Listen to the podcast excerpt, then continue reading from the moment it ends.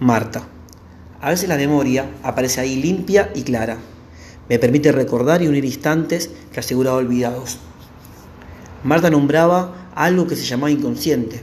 Será quizás por eso que ese día se la llevaron. Por esa palabra tan revolucionaria, como dijeron los tipos que la metieron adentro de ese falcón. Ese día estaba sola, sentada en el árbol de jazmines. Era domingo, pero de hace algunos días cada vez venía menos gente. Ya desde el miércoles 24 exactamente que la gente no aparecía. Y de tardecita ni les cuento. Pero Marta no.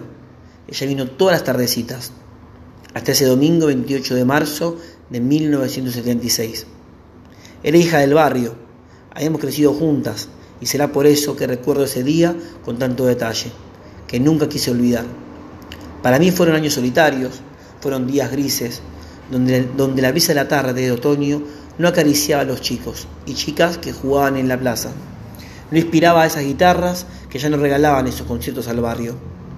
Quizás por eso decidí no olvidar. Marta volvió, luego de cinco años, un 5 de septiembre de 1982, que como tengo tanta memoria, lo escribió en el mismo árbol donde la llevaron junto a una frase. Nunca dejen de buscarlos. Hoy, por medida de personas que no quisieron recordar, ese árbol hace unos años fue talado, a pesar de la insistencia de una mujer ya adulta y recibida de psicóloga.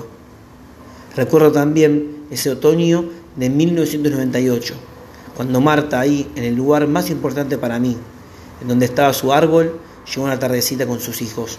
Pintó un gran pañuelo blanco en el piso y escribió con letra bien grande, memoria, verdad y justicia.